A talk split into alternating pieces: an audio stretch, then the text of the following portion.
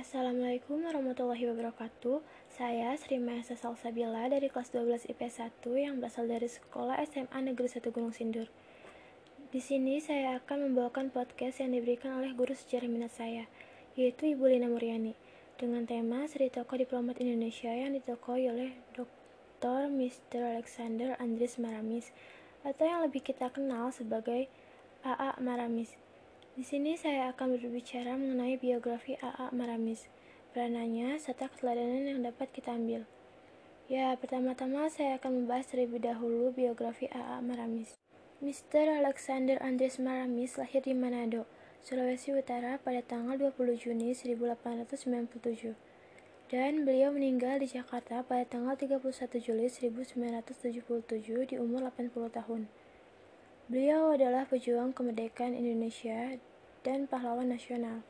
Beliau pernah menjadi anggota BPUPKI dan KNIP. Beliau juga pernah menjadi Menteri Keuangan Indonesia dan merupakan orang yang menandatangani Uang Republik Indonesia Pertama atau ORI. Maramis menyelesaikan pendidikannya dalam bidang hukum pada tahun 1924 di Belanda. Maramis menikah dengan Elizabeth Maridina Vildot Ayah Elizabeth adalah orang Belanda, sedangkan ibunya berasal dari Bali. Perkawinan Maramis dan Vildot tidak menghasilkan anak, tetapi Vildot memiliki seorang putra dari pernikahan sebelumnya. Anak itu diterima dengan baik oleh Maramis, bahkan ia diberi nama Lexi Maramis. Maramis diangkat sebagai anggota Badan Penyelidik Usaha Persiapan Kemerdekaan Indonesia atau BPUPKI yang dibentuk pada tanggal 1 Maret 1945. Maramis diangkat sebagai Menteri Keuangan dalam Kabinet Indonesia Pertama pada tanggal 26 September 1945.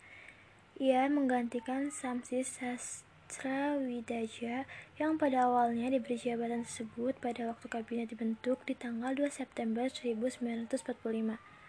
Setelah hampir 20 tahun tinggal di luar Indonesia, Maramis menyatakan keinginannya untuk kembali ke Indonesia. Pemerintah Indonesia mengatur agar ia bisa kembali dan pada tanggal 27 Juni 1976, ia tiba di Jakarta. Di antara para penyambut di bandara adalah teman-teman lamanya seperti Subarjo dan Manunutu. Dan juga ada Rahmi Hatta atau istri Muhammad Hatta. Pada bulan Mei 1977, ia dirawat di rumah sakit setelah mengalami pendarahan. Dan pada akhirnya Maramis meninggal dunia pada tanggal 31 Juli 1977 di Rumah Sakit Angkatan Darat Gatot Subroto hanya 13 bulan setelah ia kembali ke Indonesia. Jenazahnya disemayamkan di ruang Pancasila Departemen Luar Negeri dan dilanjutkan dengan upacara militer dan kemudian pemakaman di Taman Makam Pahlawan Kalibata. Pada tanggal 15 Februari 1961, Maramis dianugerahi penghargaan Bintang Mahaputra Utama. Dan pada tanggal 5 Oktober 1963, ia dianugerahi penghargaan Bintang Gerilya. Maramis secara anumerta dianugerahi Bintang Republik Indonesia Utama pada tanggal 12 Agustus 1992. Pada tanggal 30 Oktober 2007, Maramis diakui oleh Museum Rekor Dunia Indonesia sebagai Menteri Keuangan yang tanda tangannya tertera pada uang kertas yang paling banyak. Dan di antara tahun 1945 dan 1947, tanda tangannya tertera pada 15 uang kertas yang berbeda. Pada tanggal 8 November 2019, Alexander Andres Maramis dianugerahi gelar pahlawan nasional oleh Presiden Joko Widodo dalam sebuah upacara di Istana Negara. Dan yang menerima penghargaan mewakili keluarga ahli waris adalah Juan Maramis sebagai cucu dari AA Maramis. Dan selanjutnya saya akan menjelaskan tentang peranannya. Pada tanggal 1 Maret 1945, dibentuklah Badan Penyelidik Usaha Persiapan Kemerdekaan Indonesia atau BPUPKI yang tujuannya untuk mempersiapkan kemerdekaan Indonesia. Dalam badan ini, Maramis bergabung dalam Panitia 9. Panitia ini ditugaskan untuk merumuskan dasar negara dengan menghimpun nilai-nilai utama dari prinsip ideologis Pancasila yang dirumuskan oleh Insinyur Soekarno. Rumusan ini kemudian dikenal dengan sebutan Piagam Jakarta. Dalam rumusan tersebut, Maramis mengusulkan perubahan pada butir pertama Pancasila kepada Muhammad Hatta, yang pada saat itu menjadi wakil presiden. Isi butir pertama Pancasila yang ia tentang berbunyi, ketuhanan yang Maha Esa dengan kewajiban menjalankan syariat Islam bagi pemeluk-pemeluknya. Selanjutnya, pada 11 Juli 1945, dalam salah satu rapat BPUPKI, Maramis ditunjuk sebagai anggota Panitia Perancang Undang-Undang Dasar. Sebagai anggota Panitia Perancang Undang-Undang Dasar, ia ditugaskan untuk melakukan perubahan tertentu sebelum nantinya disetujui oleh semua anggota BPUPKI.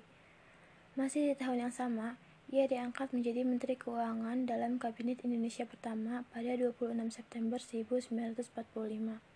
Sebagai Menteri Keuangan, Maramis berperan penting dalam percetakan uang kertas Indonesia pertama yang disebut Uang Republik Indonesia atau ORI yang diresmikan pada tanggal 30 Oktober 1946.